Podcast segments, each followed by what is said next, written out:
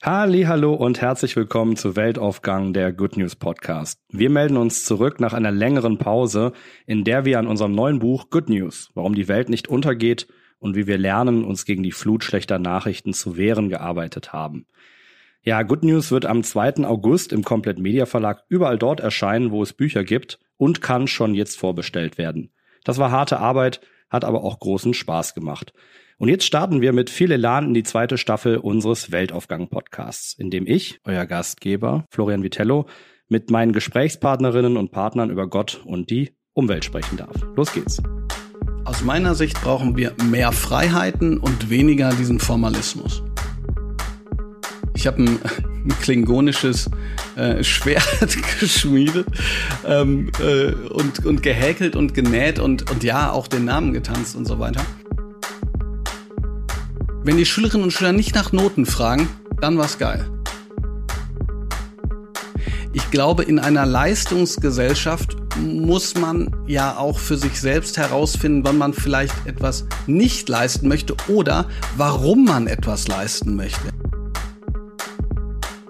die Menschheitsgeschichte ja eigentlich voll davon war, so eine Arbeitsgesellschaft zu haben. Und deswegen finde ich diesen Be Begriff Leistungsgesellschaft immer so interessant, weil ich mich immer frage, was ist denn dann eigentlich die Leistung, wenn wir ja eigentlich auf eine Welt hinstreben, in der wir uns verwirklichen wollen? Leistung und Ziffern haben miteinander überhaupt nichts zu tun.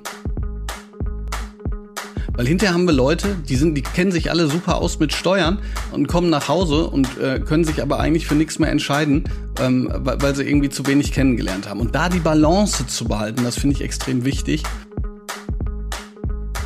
Bei FIFA 22 jetzt mal so als Beispiel, und ich weiß schon, da geht es jetzt sozusagen auch um äh, sag mal, Gutierungsmechanismen der, der Spieleindustrie, aber da wird man genau das machen, wie man heutzutage lernt. Man muss doch auch Zeit haben, sich zu orientieren. Und diese Orientierungszeit, die funktioniert nur, wenn man auch ein bisschen Zeit hat, sich Gedanken zu machen.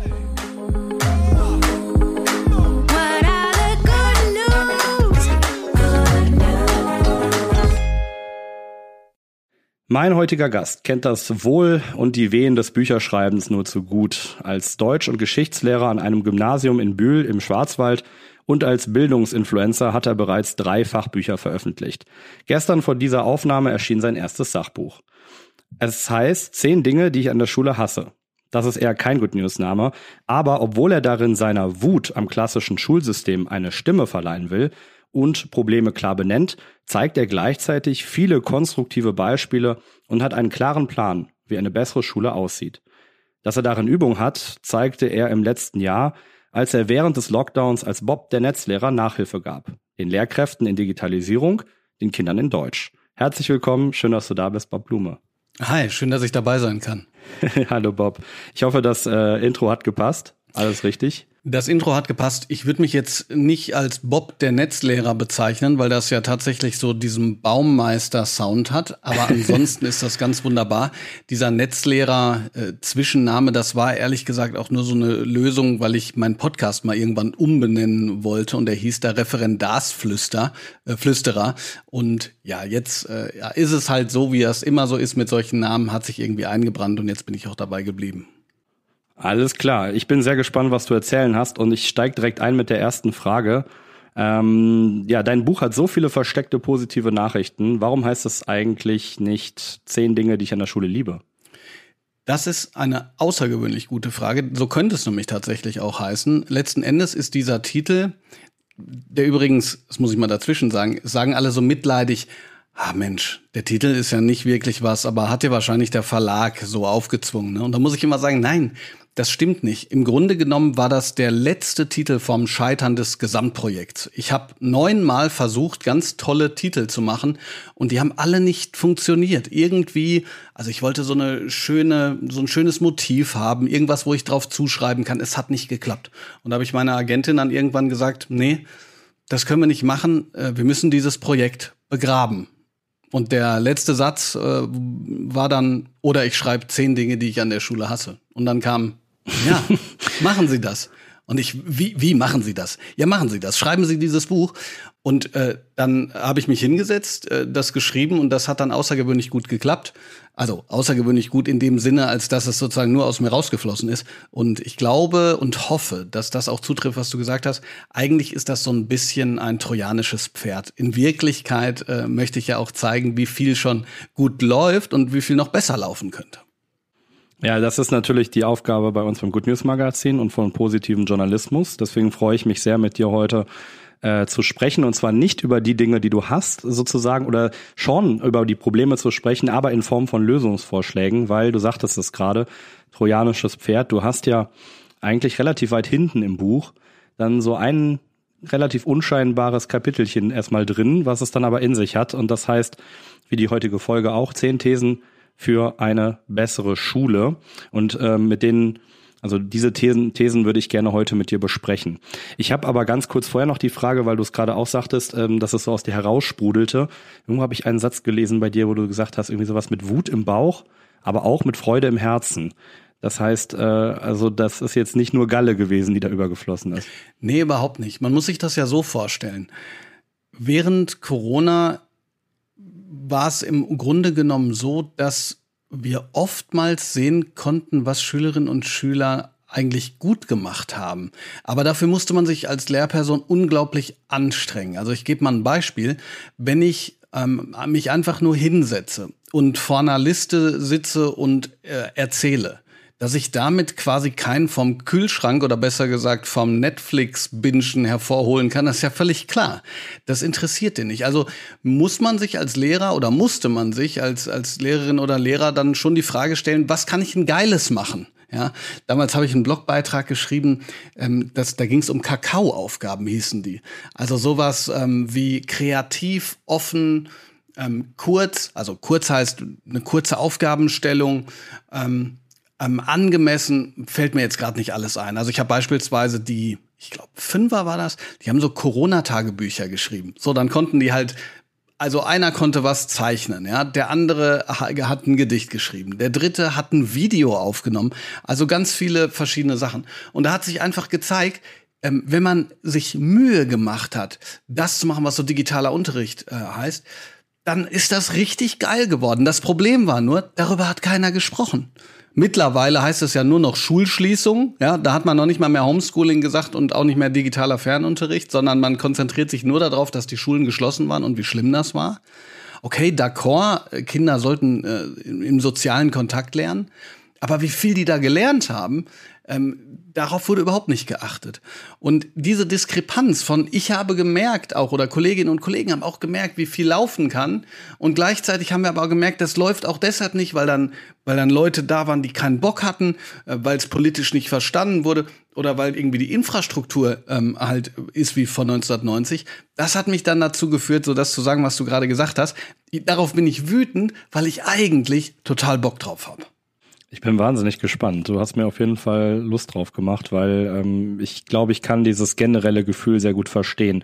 Wir hatten schon den ein oder anderen interessanten Gast bei uns in der, bei uns hier im Weltaufgang Podcast ähm, in unserer ersten Staffel und da wurde dann auch oft gesagt, zum Beispiel erinnere ich mich da immer an Esra Karakaya, die gesagt hat, ja, diese Wut im Bauch, die treibt mich aber eben auch an. Ähm, das ist, glaube ich, auch eine, eine interessante Stärke. Lass uns auf deinen ersten Punkt eingehen, auf deine erste These in deinem Buch. Ähm, die lautet ganz kurz und knackig, mehr können, weniger pauken. Was ist da gemeint? Also grundsätzlich ist es ja so, dass diese sogenannte Kompetenzorientierung schon seit 2004 in den, in den Bildungsplänen steht. Seit 2016 noch mal mehr. Was heißt das? Im Grunde genommen soll das aussagen, dass es weniger darum geht, sich quasi Wissen reinzupeitschen und das dann auszukotzen, sondern es geht vielmehr darum, halt etwas zu können. Ja? Das Problem ist, jeder, der etwas kann oder einigermaßen kann, der weiß, dass das nicht funktioniert, indem man eine Dreiviertelstunde mal auf eine Doppelseite glotzt, sondern das äh, braucht Übung, vertiefte Übung.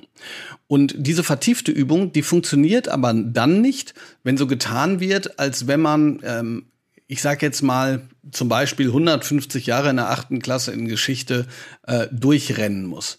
Also das heißt, dieses abprüfbare Wissen sollte meiner Meinung nach weniger werden. Das kann man ja auch googeln. Nicht das Wissen irrelevant ist. Ja, man kann auch nur googeln, wenn man weiß, dass es was gibt, schon klar. Aber wir sollten Freiräume bekommen, damit die Schülerinnen und Schüler, übrigens auch die Kolleginnen und Kollegen, äh, Zeit bekommen können, sich äh, mal tatsächlich vertieft mit Dingen zu beschäftigen. Und deshalb mehr können, weniger wissen. Und das klingt auch ein bisschen nach, in diesem Fall, weniger ist mehr. Absolut. Ich meine, das ist sozusagen, das ganze Kapitel ist drauf angelegt, weniger ist mehr. Im Grunde genommen, ich habe letztens äh, den ähm, baden-württembergischen Bildungsplan nochmal durchgelesen, beziehungsweise die, die sogenannten Leitperspektiven zum Kompetenzerwerb heißt das. Ähm, ist schon ein ziemlich abturnender Name, aber diese, ich glaube, 15 Seiten, die lesen sich total innovativ. Man glaubt's nicht. Also man liest sich das durch und denkt, wow, Bildung für nachhaltige Entwicklung, Demokratieerziehung. Da stehen ja die ganzen Sachen schon drin. Und das Merkwürdige daran ist, dass in der Konkretisierung dessen, wie es dann im Bildungsplan auf die einzelnen Fächer ähm, abgewälzt wird, mehr oder weniger, da bleibt dann relativ wenig davon übrig, weil es dann einfach zu viel wird. Also dieses Entschlacken das würde bei mir, wenn ich jetzt sozusagen der Verantwortliche wäre, in absolut erster, an erster Stelle stehen. Wie kann das denn funktionieren? Also wie erreichen wir das denn? Naja, momentan erreichen wir das mit Mut zur Lücke, ehrlich gesagt. Ja, ähm, im Grunde genommen ist das äh, sozusagen ja das, was ich so ein bisschen auch anprangere. Ähm, es ist jetzt schon möglich in dem System, dass man beispielsweise starke Schwerpunkte setzt und andere Sachen weglässt. Ähm, allerdings ist das sozusagen immer die Entscheidung gegen eigentlich festgeschriebene Inhalte. Ne, also ich gebe mal ein Beispiel. Ich habe ähm, die Industrialisierung in Geschichte etwas kürzer gemacht, Imperialismus dann ganz stark verkürzt, weil ich gerne so den Ersten Weltkrieg tiefgehend ähm, die Schülerinnen und Schüler verstehen lassen will. Ich könnte immer noch so tun, als hätte ich jetzt, also ich könnte jetzt, wenn jetzt jemand fragt, wenn jetzt die Eltern fragen, wie sieht's aus, Imperialismus, könnte ich sagen, haben wir gemacht. Ja, das können alle Lehrer sagen, haben wir gemacht. In dem Fall ist es aber so, dass es meine Entscheidung, und das ist eine schwerwiegende Entscheidung, ja, man muss dann gucken, dass man zum Beispiel immer wieder auf, auf Inhalte zurückgreift, ist es meine Entscheidung zu sagen, ähm, diese Weltkriegserfahrung, dieses Hereinschlittern in eine große Krise, das sind ja alles Dinge, die unglaublich aktuell und wichtig sind, auch mal das nachvollziehen zu können, wie ähm, sind die Verantwortlichkeiten. Ähm, das ist einfach zu wichtig, als dass ich da nur vier Stunden drüber rede. So und deshalb ähm, entscheide ich mich dafür. Wie kann man das eigentlich machen? Na, im Grunde genommen müsste aus meiner Sicht, also es ist immer mein Plädoyer, müssten diese Prozesse überhaupt mal transparent gemacht werden also wer entscheidet denn das eigentlich? Und dann, und ich glaube, das ist die größte Schwierigkeit, müssten einige Menschen von ihren Rössern runter und sagen, ja gut, okay, dann ähm, verkürzen wir möglicherweise dieses oder jenes ein bisschen dafür, dass wir mal vertieft arbeiten können. Weil ich bleibe jetzt mal kurz bei dem Fach Geschichte, weil ich das so wichtig finde. Das sind einfach zwei Stunden pro Woche. Das ist nix. Und wozu das führt, wenn Menschen kein Geschichtsbewusstsein haben, das merken wir ja heute auf der Straße. Ja? Deshalb auch hier ist aus meiner Sicht, wie du gesagt hast, weniger mehr. Mhm. Ja, ich kann das aus meiner eigenen, ist jetzt schon ein bisschen her, aber aus meiner eigenen Schulerfahrung nur sagen, dass es war bei uns ganz interessant, dass wir zum Beispiel lange einen Schwerpunkt gelegt haben auf die Karolinger und auf die Ottonen. Und das fanden wir unfassbar langweilig, vor allem so als junge Leute. Und erst als es dann wirklich spannend wurde, für uns zum Beispiel Imperialismus, war wahnsinnig klein. Ich hatte dann sogar Geschichts-LK, Leistungskurs heißt das in Nordrhein-Westfalen.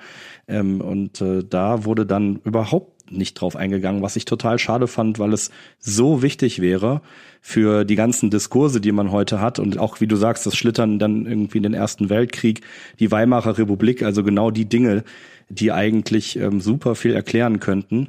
Und wenn wir dann aber äh, Dafür hatten wir dann aber zum Beispiel auch danach einen ganz, ganz starken Schwerpunkt, aber in allen Fächern auf Nationalsozialismus, was ich sehr wichtig finde, was aber auch extrem redundant war, wo man gesehen hat, dass da auch keine Absprachen waren unter den Lehrerinnen und Lehrern, dass man gesagt hat im Kollegium, vielleicht, wenn wir jetzt in Deutschland sehr intensiv darüber reden, hätte man vielleicht auch mal Raum, über was anderes reden zu können.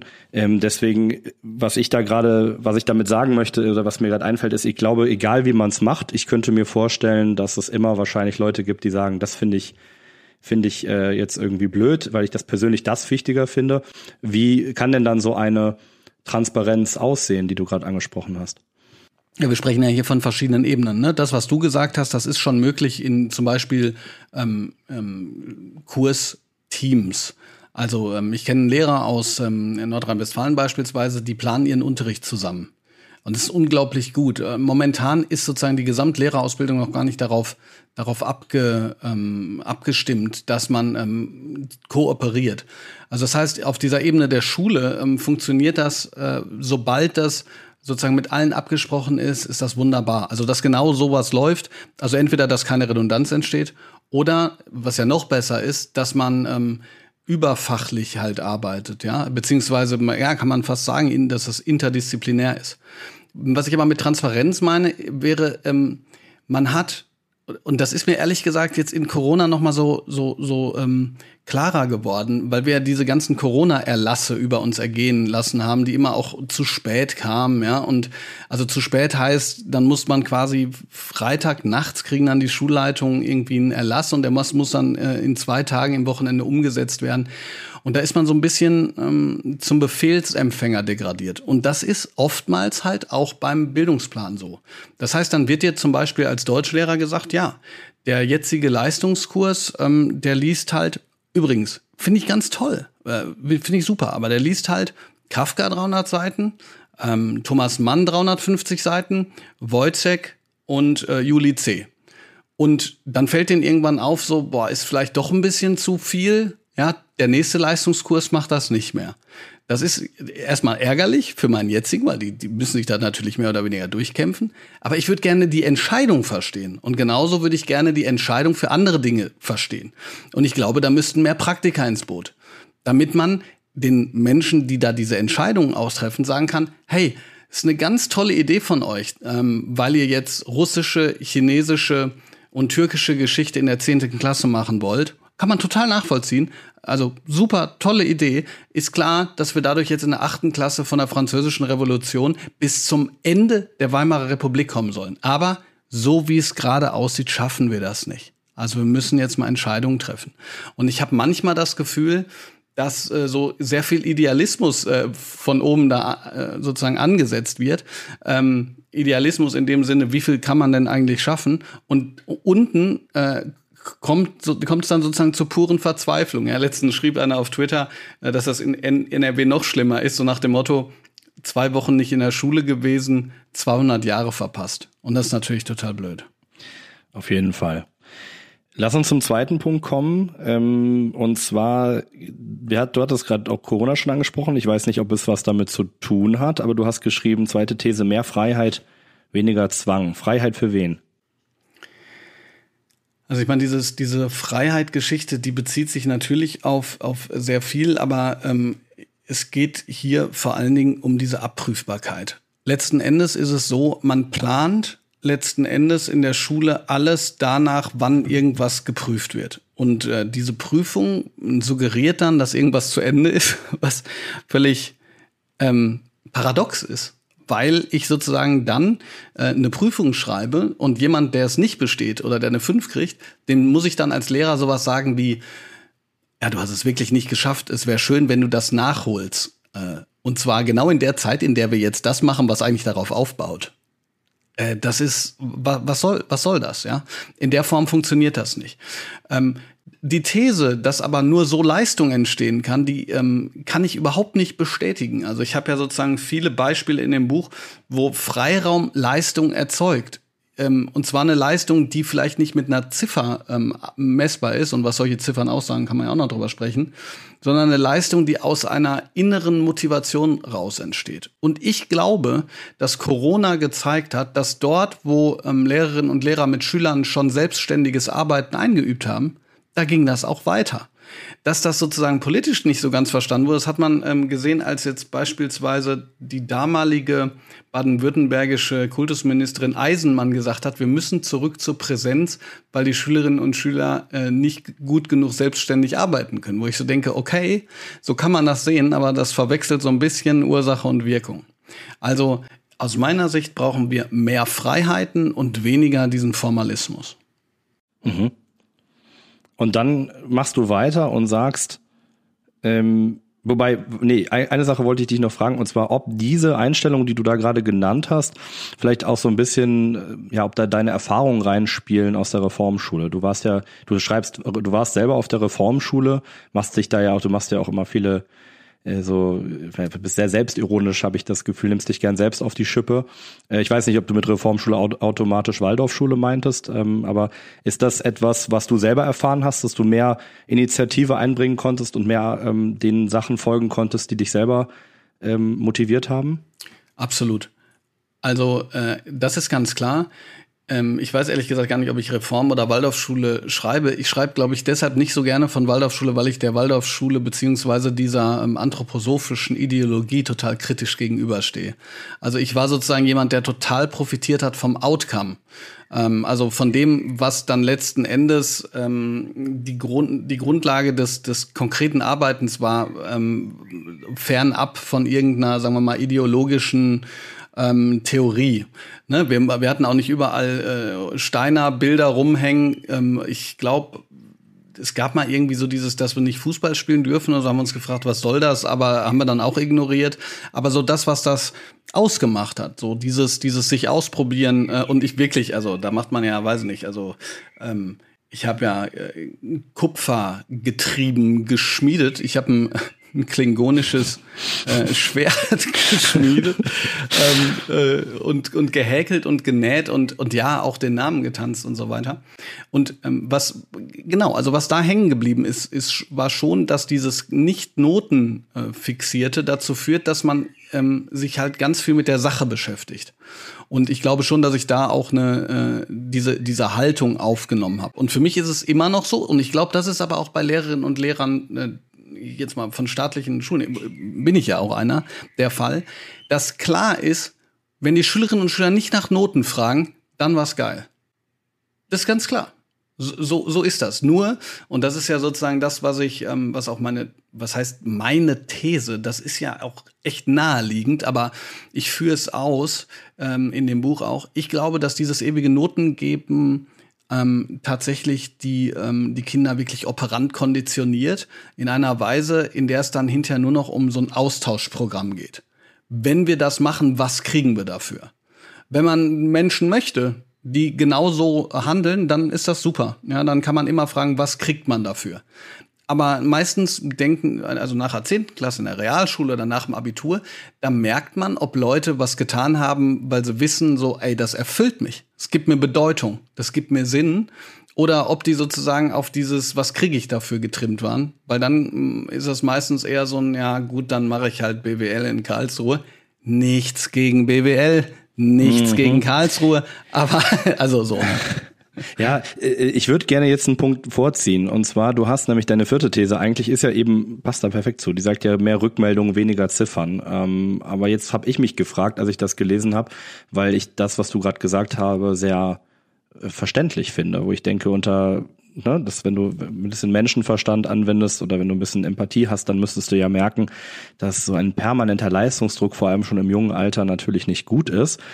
Andersrum äh, aber auch die Frage, wie ist das, wenn ich das jetzt radikal denken würde, wenn ich das zu Ende denken würde, zum Beispiel gar keine Noten mehr zu haben, ähm, bereitet das dann die Schülerinnen und Schüler eigentlich noch vor auf das, was dann eben auf sie eben doch wartet, auf die Arbeitswelt, wo auch Leistungsdruck ja vielleicht auch ein Stück weit wichtig ist. Also dass es auch ähm, unterschiedliche Typen gibt, die das zum Beispiel motiviert, zu sagen, ja, ich möchte auch eine Leistung erbringen. Ich meine, gut, das fragst du ja jetzt sozusagen ähm, einen ehemaligen Waldorfschüler, der danach äh, ist, äh, immerhin zum Gymnasiallehrer und Bildungsinfluencer geschafft, also Spaß beiseite. Ja. Ähm, was ich an mir persönlich, das ist jetzt anekdotische Evidenz, aber ähm, ähm, ich war zum Beispiel beschissen in Grammatik. In meinem ersten Jahr Germanistik, ähm, äh, das war schrecklich. Ich hatte mhm. ganz tolle Ideen, so, also dieses Out-of-the-Box-Denken irgendwie, weil ich da unglaublich inhaltlich gefördert wurde. Und ich meine, hallo, ich habe ja dann angefangen zu schreiben und habe es auch nicht mehr gelassen, so mit dem Blog und so weiter, ja. Aber formal war ich echt ein Wrack. Und damals hat unser Lehrer, der beim, beim Klassentreffen, 20 Jahre, mein Gott, bin ich alt, auch gesagt, ähm, ja, das hat er einfach zu wenig, äh, hat er zu wenig mit uns gemacht, ja. Nochmal, ich glaube, das Gegenteil ist der Fall von, von, von dem, was du sozusagen mit der Frage äh, möglicherweise suggerierst. Ich glaube, in einer Leistungsgesellschaft muss man ja auch für sich selbst herausfinden, wann man vielleicht etwas nicht leisten möchte oder warum man etwas leisten möchte. Ja? Also ähm, ich weiß nicht, ich, ich sage das manchmal so ähm, jetzt im, im Sinne von, wenn die, wenn die Leute das jetzt hier hören und, und, ähm, und sagen, und wir würden sagen, okay, benotet das doch mal äh, was genau ist denn die Aussage davon? Was ist denn eine 3 minus? Also ich, ich, wir tun immer so, als wüssten wir das und irgendwie 2 ist gut, aber wir wissen selbst das stimmt nicht, weil wenn der Herr Harry eine 2 gibt, ist es was anderes als die äh, Frau äh, Jota, ja. Es, es, es sagt überhaupt nichts aus. Ich glaube, das Wichtige ist doch, dass Schule dafür da sein sollte, dass man lernt. Und so wie, also, ne, ich weiß, ist für alle überraschend und voll die Utopie. Aber, aber im Ernst, wie lernt man denn?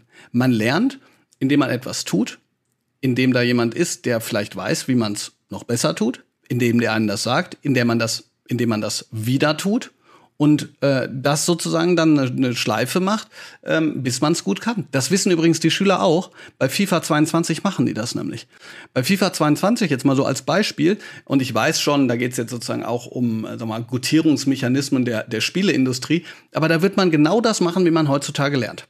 Man kauft das, man übt das, man guckt dann ein Tutorial, da hat man es nicht gerafft, dann schreibt man jemanden über WhatsApp, der schickt einem was anderes, dann sagt er einem noch was, dann übt man wieder zusammen und dann spielt man Weekend League und macht keine Hausaufgaben.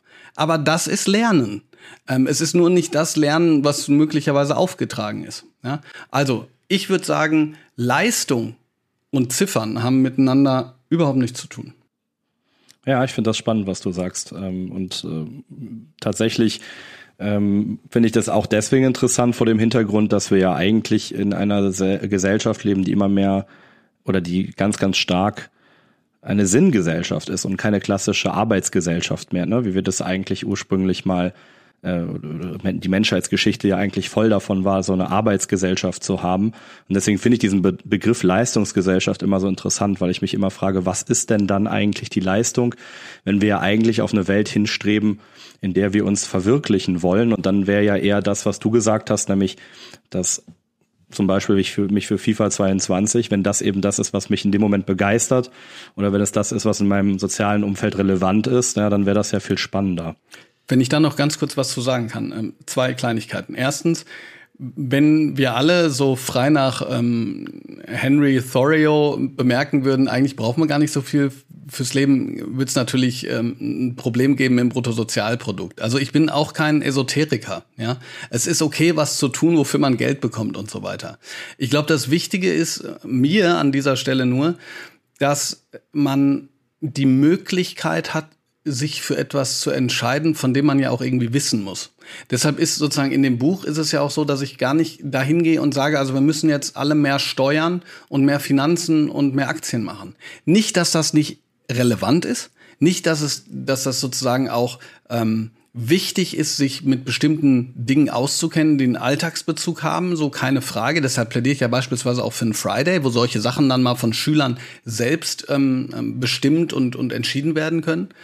Aber ich glaube, ähm, dass so dieses Spannungsfeld zwischen ähm, Humankapital, also so einer, so einer Ausrichtung darauf, dass man, sobald man aus der Schule kommt, sofort anfangen kann, irgendwo zu arbeiten und einer Persönlichkeitsbildung, wie du es gerade gesagt hast, immer mehr in die falsche Richtung schwappt. Weil hinterher haben wir Leute, die sind, die kennen sich alle super aus mit Steuern und kommen nach Hause und äh, können sich aber eigentlich für nichts mehr entscheiden, ähm, weil, sie irgendwie zu wenig kennengelernt haben. Und da die Balance zu behalten, das finde ich extrem wichtig.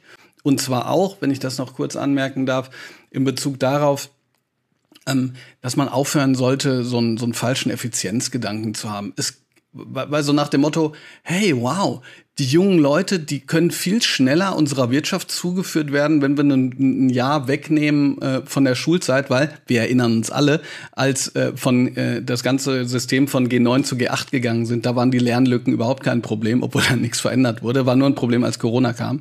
Und dann merkt man, ey, jetzt gibt's aber viel mehr Studienabbrecher man muss doch auch Zeit haben, sich zu orientieren. Und diese Orientierungszeit, die funktioniert nur, wenn man auch ein bisschen Zeit hat, sich Gedanken zu machen. Mhm. Und jetzt hast du es eigentlich schon angesprochen, aber eine weitere These, eine weitere These von dir ist ja mehr Projekte und weniger Testung. Vielleicht kannst du noch ganz kurz erläutern, was du damit genau meinst. Ja, im Grunde genommen ähm, lehnt das an so an den sogenannten 4K des Lernens. Ähm, ich leite das jetzt mal nicht her, sondern sag's einfach mal, das ist so in der, ich sag jetzt mal Online-Community lange auch diskutiert, dass so gesagt wird, dass die heutigen Problemfelder der, sagen wir, globalen Welt ähm, oftmals nur gelöst werden können, indem man zusammenarbeitet, also kollaboriert, kooperiert, indem man kritisch denkt und ähm, kreative Lösungswege findet. Das sind aber genau die Dinge, die in der Schule ähm, dann, wenn es drauf ankommt, überhaupt keine Rolle spielen, beziehungsweise nicht spielen dürfen. Wenn man das nämlich tun würde, dann wird man bescheißen. Und im Grunde genommen glaube ich, dass es wichtig ist, dass so eine Form von gemeinsamen Unterricht, also indem man im Team an einem Problem arbeitet ähm, oder das Problem überhaupt erstmal aufwirft. Ich meine, das wissen ja alle, die, die angefangen haben zu studieren, wie schwierig das ist, eine Fragestellung zu finden und sich mit der zu befassen. Ähm, und das wird in der Schule aus meiner Sicht und Klammer auf, für alles, was ich sage, gibt es auch Schulen, die das schon machen. Das ist doch ganz klar. Ja, ich, ähm, ich ähm, ähm, spreche natürlich auch aus einer Perspektive von einem vernetzten Praktiker, der ein, einfach auch viel mitbekommt, viel hört, versucht sich auch hier und da auf Studien zu beziehen. Aber dass es Schulen gibt, die das anders machen, das ist ganz klar. Das sind dann aber auch die Modellschulen, die mutig genug waren, ähm, sozusagen diesen Schritt zu gehen. Klammer zu. Aber der Punkt ist, wir müssen, glaube ich, weg von diesem ähm, 45 Minuten eingeteilten Jetzt machen wir alle zur gleichen Zeit das gleiche Thema, zur gleichen Fragestellung in der gleichen Geschwindigkeit. Und mehr hin zu tatsächlich auch relevanten Inhalten, die man miteinander erarbeitet. Wir hören jetzt schon so eine leichte Jazzmusik. Ähm, das ist bei uns immer das Zeichen im Podcast, dass es in unsere wunderbare Tea Time geht. Tea Time grab your cup and saucer. It's time for tea. Ja, sehr schön.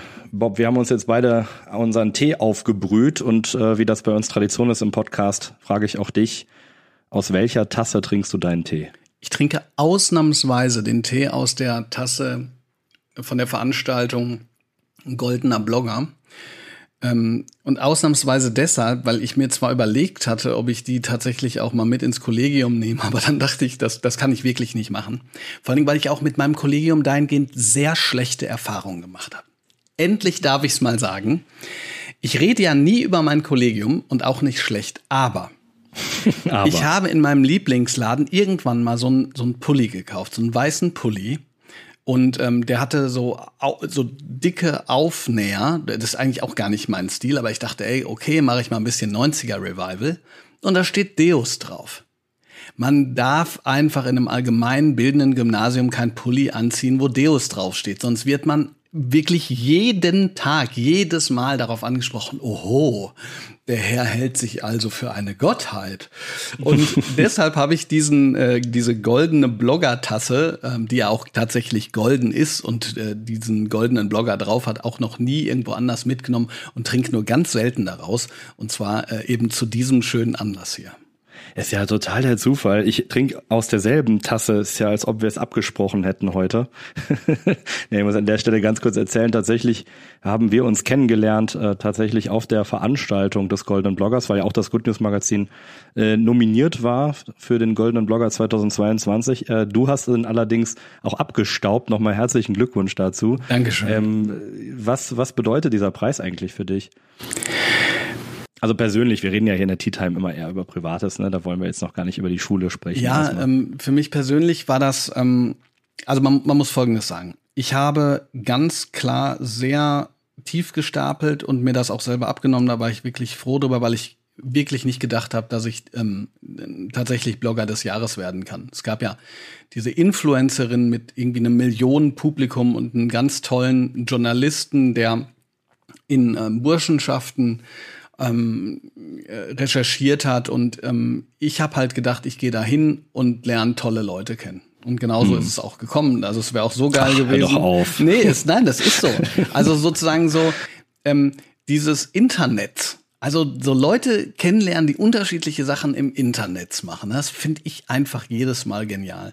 Und dass ich das dann geworden bin, das hat mir viel bedeutet insofern, als dass ich das so ein bisschen uminterpretiert habe. Der einer der Ausrichter ähm, hatte, ist, glaube ich, auf diesen TikTok-Account gestoßen, wo ich mit ähm, ja, Querdenkern und sonstigen äh, alternativ faktischen Denkern über Corona gesprochen habe. Mm, aber der Link vom Goldenen Blogger war gesetzt auf meinen Blog und das mache ich ja nun auch schon zehn Jahre und, und zwar wirklich ähm, in verschiedensten Formen. Natürlich schreibe ich auch Sachen für Schüler und für Eltern und für Lehrerinnen und Lehrer, aber wenn ich Lust habe, eine es ist es ist so, wenn ich Lust habe, eine Ballade zu schreiben, so, dann mache ich das auch immer noch. Ja? Vielleicht mache ich nicht mehr ganz so viel Quatsch wie, wie früher, aber ich bin mir sicher, das ein oder andere äh, Schmankerl würde man noch finden. Ähm, und aber was ich eigentlich sagen will, ist, ähm, das war verlinkt und darauf habe ich es äh, dann auch so bezogen und das war für mich, ähm, hat mir tatsächlich sehr viel bedeutet. Das finde ich sehr schön zu hören. Und ich muss ganz ehrlich sagen, ähm, finde das, kann dir nur dabei pflichten. Also ich fand das total interessant, da hinzukommen und auch wirklich die unterschiedlichsten Leute einfach kennenzulernen aus den verschiedensten Bereichen. Sei das jetzt der Journalist, dessen Namen ich mir leider nicht gemerkt habe, der jetzt Comics macht oder hier die wunderbare Ira Peter, die wir jetzt auch bald im Interview haben, wo wir ähm, die, die als, als Stadtschreiberin Odessa natürlich ähm, schon in der Ukraine äh, unterwegs war und jetzt sich da ganz, ganz fantastisch engagiert ob das Marisa Kurz ist, die ähm, diese Medizingeschichten gemacht hat, die also versucht, Menschen Medizinthemen nahezubringen. Ähm, wir haben jetzt auch eine Kooperation angefangen mit Volksverpetzer. Also das Team ist ja auch richtig interessant, was, was die da alles machen. Also ich fand das wirklich, wirklich beeindruckend, und, so Leute und kennenzulernen. Noch. Und Bitte? zwei noch. Ähm, einmal dieser, dieser Vogelblock, dieser äh, ja. wunderbaren Damen, ja, die schreiben da über Vögel und, und haben da irgendwie das Publikum ähm, oder was ich auch Die so hatten das richtig in der Tasche. Also es waren ältere Damen, ne, die ja. irgendwie ornithologisch unterwegs waren ja, und die Leute Hammer. sind ausgerastet vor Freude. Mhm. Und ähm, und dann, was ich auch toll fand, ne, dass man, dass dann da so ein, ähm, ja, man muss ja sagen, Bestattungsinfluencer beziehungsweise eine, mhm. eine Handwerkerin, weil ja. ich das auch so wichtig finde. Wir leben ja, also das ist so ein bisschen jetzt ne, Richtung Bildung, aber ist ja immer so, so du musst Abi machen. So jeder muss Abi machen. Ähm, ähm nicht falsch verstehen ja, jeder muss Abi machen können. Aber es muss nicht jeder Abi machen. Und ähm, wenn man dann irgendwie so eine Handwerkerin hat, die da so erfrischend irgendwie über ihren Beruf über den Dächern äh, spricht und, äh, und dann für sowas nominiert ist, das ist einfach großartig. Und das geht, da, da merkt man auch, ne, sowas wirkt halt aus dem Internet auch, auch einfach raus. So, das ist nicht nur, nicht, nicht nur sozusagen diese kleine Nische, sondern ähm, da, da haben Leute richtig Mehrwert. Ja, auf jeden Fall. Also ähm, ich muss auch sagen, ich war auch tatsächlich, fand das auch mal sehr interessant, irgendwie Marie-Agnes Stark-Zimmermann dann da zu erleben, die tatsächlich live dabei war, die von der ich vorher ein anderes Bild hatte, die wirklich witzig und schlagfertig einfach war. Ich fand es auch voll cool, dass Kevin Kühnert ähm, ähm, und Lars Klingbeil sich noch eingeschaltet haben. Und was man, was man, was man interessanterweise aber dazu sagen muss, ich habe ja äh, dann auch mit, mit Leuten gesprochen, Sixtus, ja, die man ähm, so aus, dem, aus dem Internet eben kennt, mit Lorenz Meyer, mit dem glorreichen Lorenz Meyer. Ist der genial, der Mann, oder? Peter Wittkamp, äh, der für die Heute-Show schreibt. Ja. Ähm, so, aber meine Schüler, die wollten natürlich, und Schülerinnen, die wollten natürlich nur das eine. Herr Anwalt. Natürlich, ja. Herr Anwalt. Und dann habe ich, dann habe ich Herr Anwalt, übrigens, der, der Tim, super Typ, ja? ja. Aber vor meinen Schülern habe ich dann immer gesagt so, ja, ja, also ist schon ein toller Typ und ich habe mich echt für ihn gefreut, dass er in dieser Nischenkategorie gewonnen hat. Nicht in der Mainstream-Kategorie. Genau. Nein, also ähm, nee, das war schon, das war ganz toll. Also es hat mir äh, unheimlich Spaß, ich meine logischerweise dann unheimlich Spaß gemacht. Ja, auf jeden Fall. Wir werden auch ähm, Good News Magazin auf jeden Fall noch mit der einen oder anderen Person von diesem Abend äh, zu tun haben. Freue ich mich auch wirklich drauf, weil das wirklich sehr, sehr sympathische Menschen waren. Genau, äh, wir sind am Ende unserer T-Time angekommen und wir ähm, müssen natürlich noch über das ein oder andere schulische Thema reden. Und äh, ich bin gespannt, was du mir jetzt zu den weiteren Punkten sagen wirst oder erklären kannst, ähm, weil du hast nämlich äh, den einen oder anderen Punkt, wo ich dachte, ist das jetzt eigentlich nicht auch schon wieder natürlich sehr ähnlich zu den vorherigen Punkten, zum Beispiel der Punkt mehr Feedback, weniger Formalismus. Da habe ich mich gefragt, ist das eigentlich nicht auch so ein bisschen wie mehr Freiraum, weniger Bürokratie und mehr Rückmeldung, weniger Ziffern? Aber vielleicht ähm, kannst du mich da erhellen, was ich da, ob ich das richtig verstanden habe. Also wenn ich dir länger zuhöre, dann würde ich ja vielleicht doch noch einen anderen Titel finden, äh, wo Leute sagen, äh, Mensch, äh, großartig. Ja, das hat, das hat alles miteinander zu tun. Das, das stimmt natürlich. Ähm, bei dem Feedback geht es ja auch darum, ähm, dass man im Prinzip, das habe ich ja gerade schon gesagt, ähm, darüber nachdenken sollte, wofür ist man als Lehrperson eigentlich da? Und ich gebe jetzt beispielsweise ähm, ich gebe nicht allen Schülerinnen und Schülern gleich viel Feedback, weil das bedeuten würde ansonsten, dass ich kein Wochenende mehr habe. Kein Wochenende. Ne? Man muss ja eine Sache dazu sagen. Du hast ja ein Fach von mir unterschlagen. Ne? Ich habe ja Geschichte und Deutsch, aber ich habe auch noch Englisch. Mhm. Und das sind halt nur Korrekturfächer. Aber zum Beispiel in der Oberstufe in, in Deutsch ähm, möchte ich ja, dass die ähm, irgendwie sich verbessern. Und wenn ich dann Feedback gebe, dann dauert das natürlich durchaus länger. Ich müsste das nicht in der Länge der Zeit. Und ich kriege manchmal echt die Krise, wenn ich mitkriege, wie wenig Feedback Schüler kriegen. Die schreiben mir das zum Beispiel unter YouTube-Kanal. So, ne? so, ey, Herr Blume, was soll ich machen? So, ich habe noch nie ein Feedback zu dem ge gekriegt, was ich schreibe. Und einer hat gesagt, unsere, unsere Lehrerin gibt mir nur Feedback, ähm, wenn sie dafür eine Note gibt. Und dann könntest du ja denken, so, was ist das denn für eine? Ich verstehe das schon. Das Problem ist nämlich, dass die wahrscheinlich denke, ey, ich schaff das nicht alles, ähm, jetzt auch noch Feedback zu geben. Ähm, und, und dann, gut, dann mache ich halt eine Note draus, zwei Fliegen mit einer Klappe. Aber das ist ja so, das ist ja das Gegenteil von dem, was man eigentlich haben möchte. Ne? Deshalb, deshalb ist aus meiner Sicht, äh, müsste man eigentlich hingehen und sagen, pass mal auf, Lehrer, ähm, macht eine Klassenarbeit weniger ähm, dann habt ihr nicht diese Korrektur, die, ich habe es gerade schon mal angesagt, die sowieso äh, für ungefähr keinen was bringt, außer für die Menschen, die denken, äh, dass sie einen Unterschied zwischen zwei Minus und zwei Plus irgendwie äh, einen Sinn entnehmen können. Und dafür macht man dann Projekte, für die es wirkliches Feedback gibt. Und jeder, der mal einen guten Mentor hatte, und zwar einen authentischen guten Mentor, dem man vertraut, der weiß, äh, wie sehr man davon profitiert. Am Anfang ist es schwierig. Das kriege ich übrigens in, meinem, in, meiner Oberstufe auch mit. Ne? Die sind manchmal sauer. Äh, man will ja, äh, man will ja, die gucken natürlich trotzdem erst. Und dann kommt plötzlich dieses, aber wie kann ich mich genau verbessern? Und du siehst Leute wachsen. Du siehst Leute, also ne, textlich natürlich, ähm, aber, aber auch ähm, in, in dem, was und wie sie es sagen. Du siehst die Leute wachsen. Und das will ich eigentlich ermöglichen. Aber dann ist es halt wiederum, jetzt will ich nicht zu negativ sein, aber dann ist es natürlich so, dass im momentanen System ist reiner Idealismus. Und das wiederum heißt, je weniger ich tue für meine Schüler, desto besser verdiene ich eigentlich. Ja, okay, lass uns über diesen Punkt am Ende noch mal kurz sprechen, weil jetzt sind wir ja gerade noch bei den konstruktiven Vorschlägen und ich habe mich gefragt, weil du gerade sagst, Feedback, ich verstehe dich aber jetzt so, weil wir befinden uns ja eigentlich in einer Welt, wo man viel mehr Feedback bekommen hat als jemals zuvor. Wir bekommen ja die ganze Zeit Feedback, ob wir wollen oder nicht. Aber ich verstehe dich so, dass es wichtig ist, dass es Räume gibt, wo es qualitatives Feedback gibt. Ist das richtig verstanden? Ja, absolut. Aber nochmal, qualitatives Feedback, was nicht zwangsläufig darin mündet, dass ich dann sage so, ähm, so, ja, hast du gut gemacht und hier, hier, hier ist deine 3 Plus. Mhm. Feedback braucht keine Ziffer, auch hier. Klar, es soll konstruktiv sein.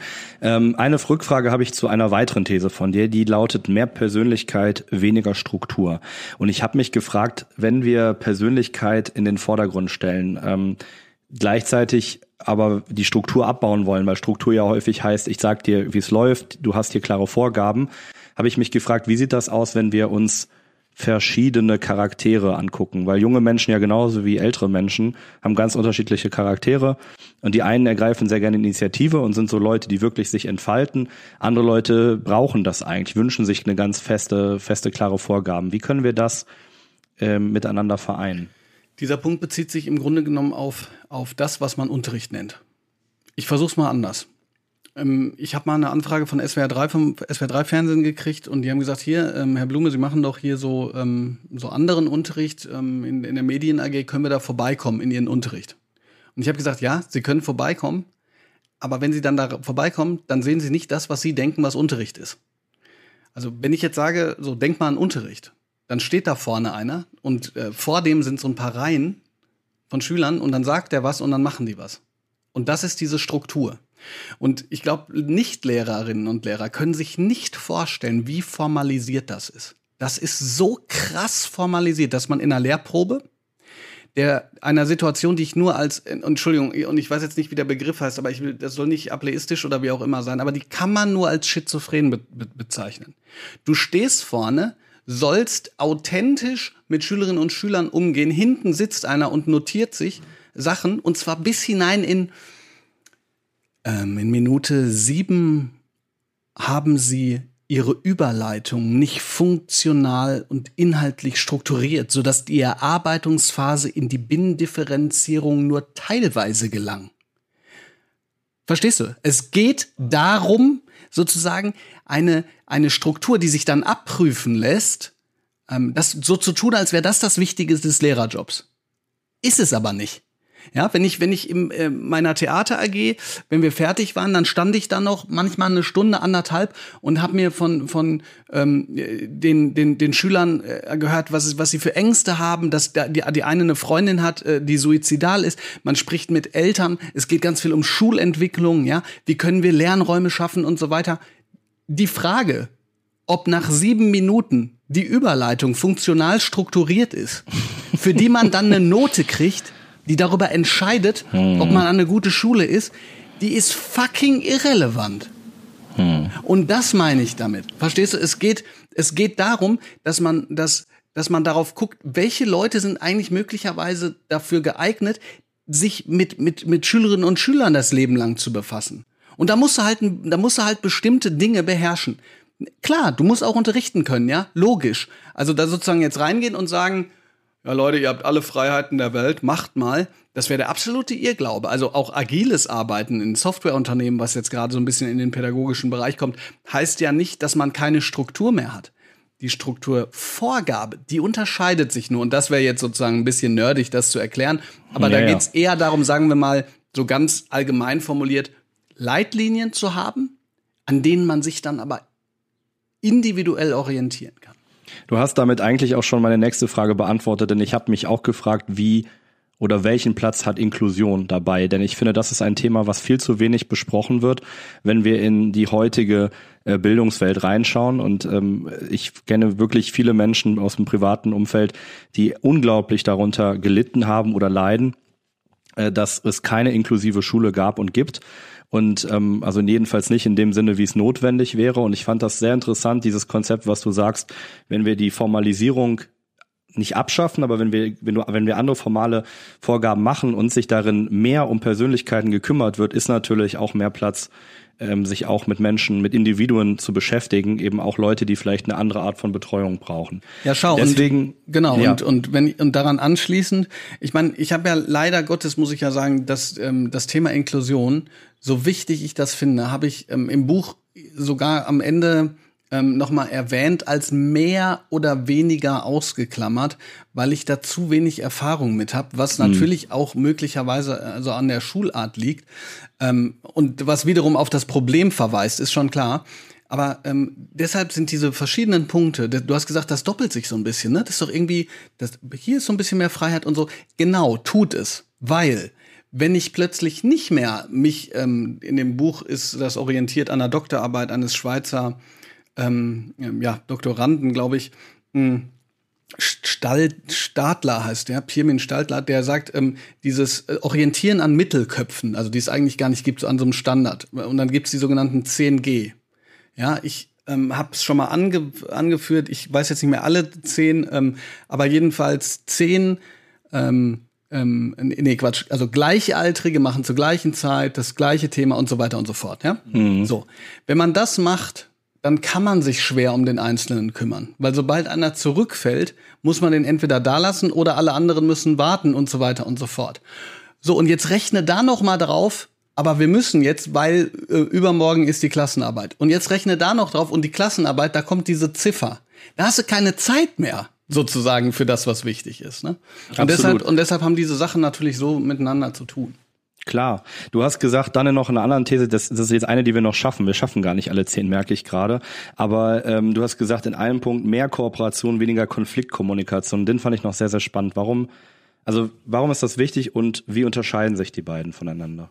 Ja, das äh, ist mir deshalb aufgefallen, weil ähm, in Corona, also man kann es ja kaum mehr hören, Corona war das Brennglas, bla bla bla, aber es stimmt das stimmt. Corona war sozusagen die, die große Lupe auf Dinge, die sowieso schon nicht funktioniert haben.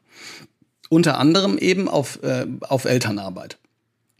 Also äh, eigentlich nicht hinterfragt, äh, ist das Ding halt, Eltern werden oftmals dann eingeschaltet, wenn es ein Problem gibt.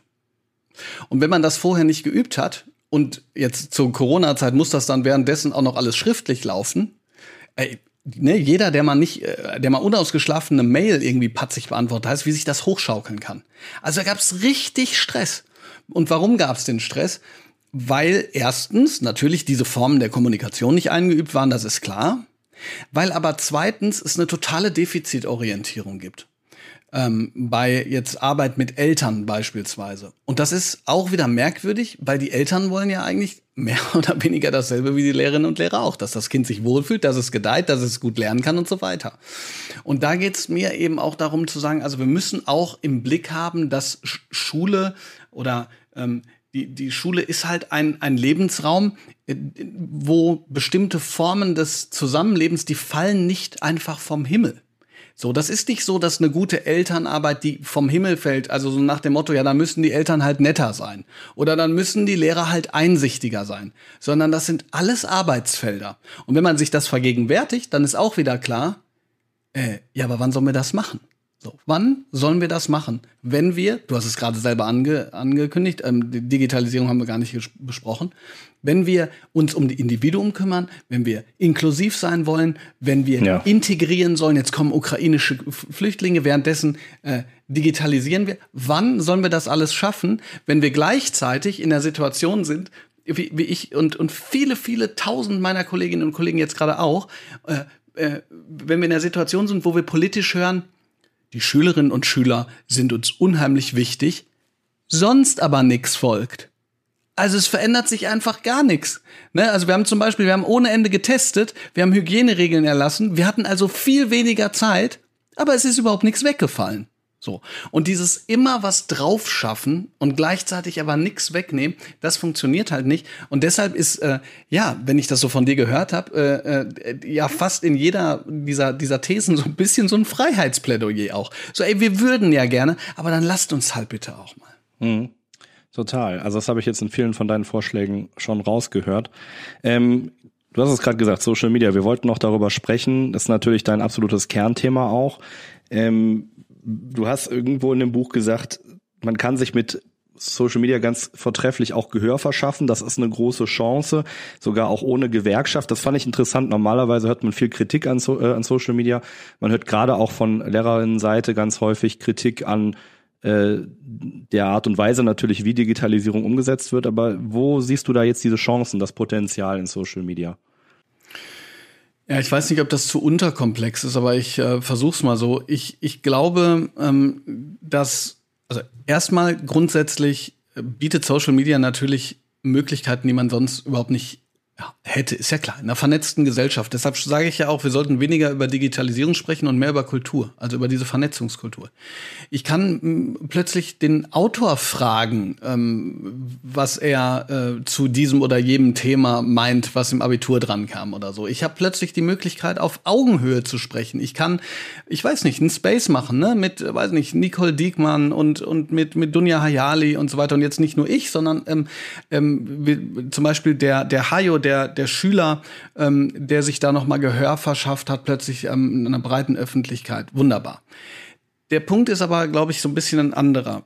Ich glaube, es ist schwierig, über Dinge zu sprechen, wenn man immer nur so dieses A- und B-Denken hat. Also ich höre zum Beispiel oft, naja, Schulen müssen doch Schutzräume sein. Dann wäre es doch blöd, dass wir uns da noch mehr damit befassen. Aber das ist aus meiner Sicht ungefähr so, als zu, äh, zu sagen, die Großstadt, die ist so gefährlich, da lasse ich mein Kind nicht hin. Und jetzt kommt's. Ich glaube, Handys sind Wurmlöcher in Großstädte.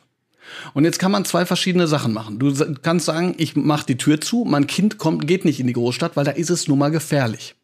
Oder du sagst, hör mal, geh hin, wo du willst. Und dann ist es auch gefährlich. Mein Plädoyer ist, dass wir die Gesellschaft beziehungsweise ja diese vernetzte Kultur, wie es sie eben auch auf Social Media gibt, dass wir die viel mehr in die Schulen lassen, um im geschützten Raum das reflektieren zu können, darüber nachzudenken, äh, wie funktioniert das, was sind gerade die Trends, wie reden die Menschen miteinander, was könnte man da anders machen und so weiter und so fort. Also für mich ist es so, ähm, um in dieser Metapher zu bleiben, dass man halt sagen kann, ey, wir gehen da jetzt zusammen hin. Guck mal, da ist der Girlie. Äh, der ist mittags super, aber ab 21 Uhr gehst du da besser nicht mehr hin. Mhm. Ach, das, äh, am liebsten würde ich mich mit dir da jetzt direkt über eine neue Podcast-Folge drüber unterhalten. Das ist ja auch mein Steckenpferd, alles, was mit digitalem Empowerment zu tun hat. Aber ähm, ich möchte viel lieber die Stimme geben oder weitergeben an unsere Community. Bei uns ist es ja so beim Good News Magazin, dass wir ähm, Abonnentinnen und Abonnenten haben und eine tolle Community, die uns äh, ja die uns unterstützt und die liebe Heike Buck, die ist selber Lehrerin aus Köln an einer Gesamtschule der Sek 1 und Sek 2 hat gesagt, äh, Zitat, das, was der, was der Bob da macht, das ist grandios und hilfreich. Also super Kompliment an deine, an deine, in deine Richtung. Und sie hat mich gefragt, was ich denn schon immer mal fragen wollte, ist, wie bringst du dein Engagement in den sozialen Medien zusammen mit deinem Einsatz im Schulalltag? Und, so angehängte Frage, inwieweit hat deine Schule das unterstützt oder kritisch gesehen? Also, ich bringe das manchmal gar nicht zusammen. Also ich, ich habe immer so eine, so eine Antwort, die habe ich mir mal zurechtgelegt, die ist teilweise auch richtig, dass ich schon manchmal Sachen dopple. Also ich sag mal, ne, ich ähm, mache mit meinen Schülerinnen äh, und Schülern ein bestimmtes Thema und dann blogge ich da auch drüber. Vielleicht ist das sozusagen das Thema auch einfach, ist ein Impuls. Und das stimmt. Aber letzten Endes kostet das ja trotzdem alles Zeit.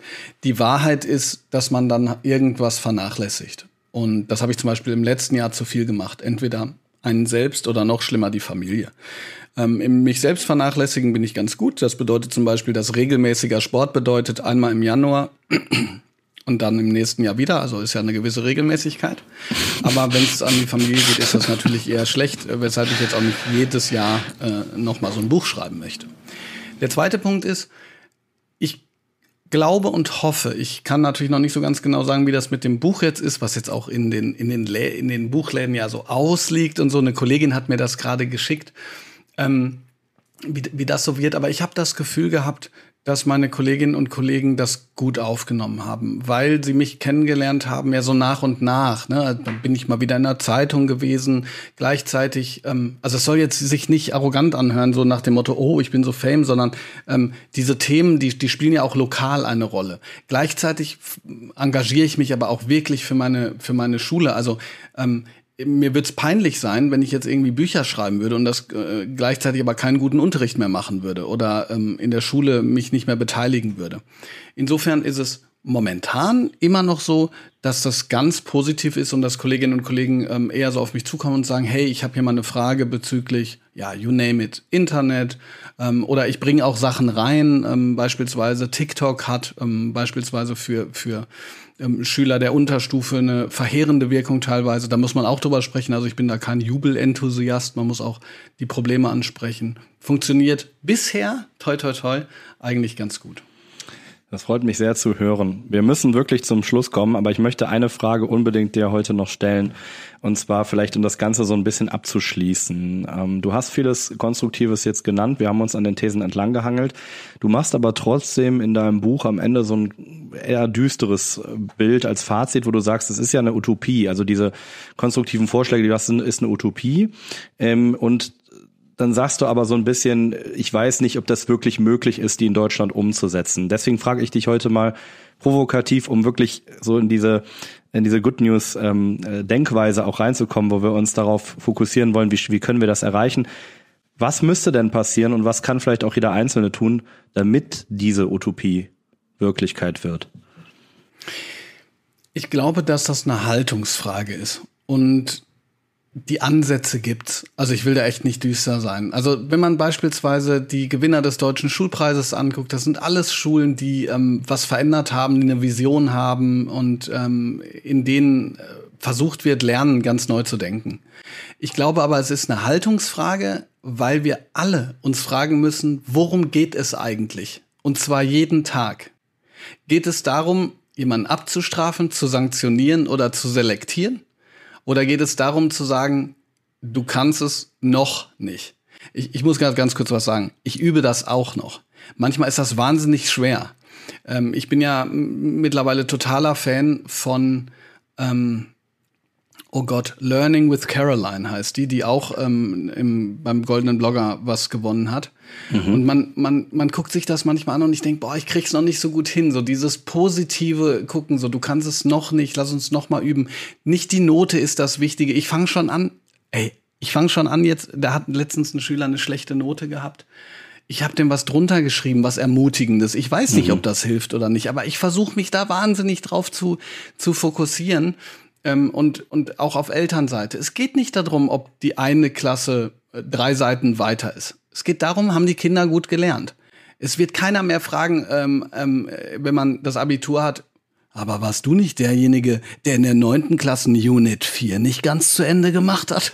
ja, und ich glaube sozusagen, dass das äh, ähm, ist eine Haltungsänderung. Insofern ist das grandios, was ihr macht, weil das ist sozusagen auch die gute Nachricht. Man kann seine Haltung dementsprechend ja ändern. Es ist nur, wie gesagt, ähm, ein längerer Prozess.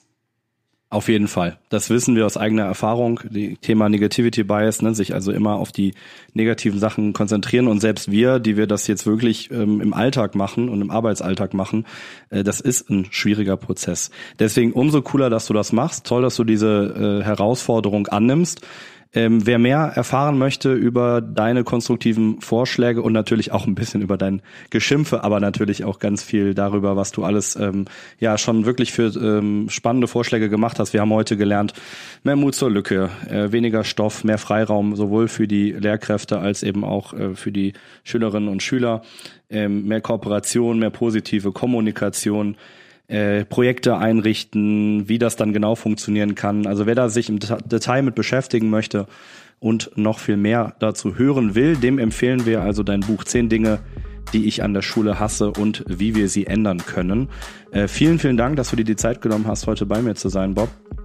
Ähm, und liebe Community, liebe Zuhörerinnen und Zuhörer, ich danke euch, dass ihr eingeschaltet habt, dass ihr uns jetzt auch in dieser zweiten Staffel die Treue haltet. Äh, wenn ihr uns unterstützen wollt, dann unterstützt gerne das Good News Magazin äh, mit einem Abonnement. Und wir hören uns dann in der nächsten Folge wieder. Bis dahin bleibt alle gesund und macht es gut. Danke, Bob. Vielen Dank. Ciao.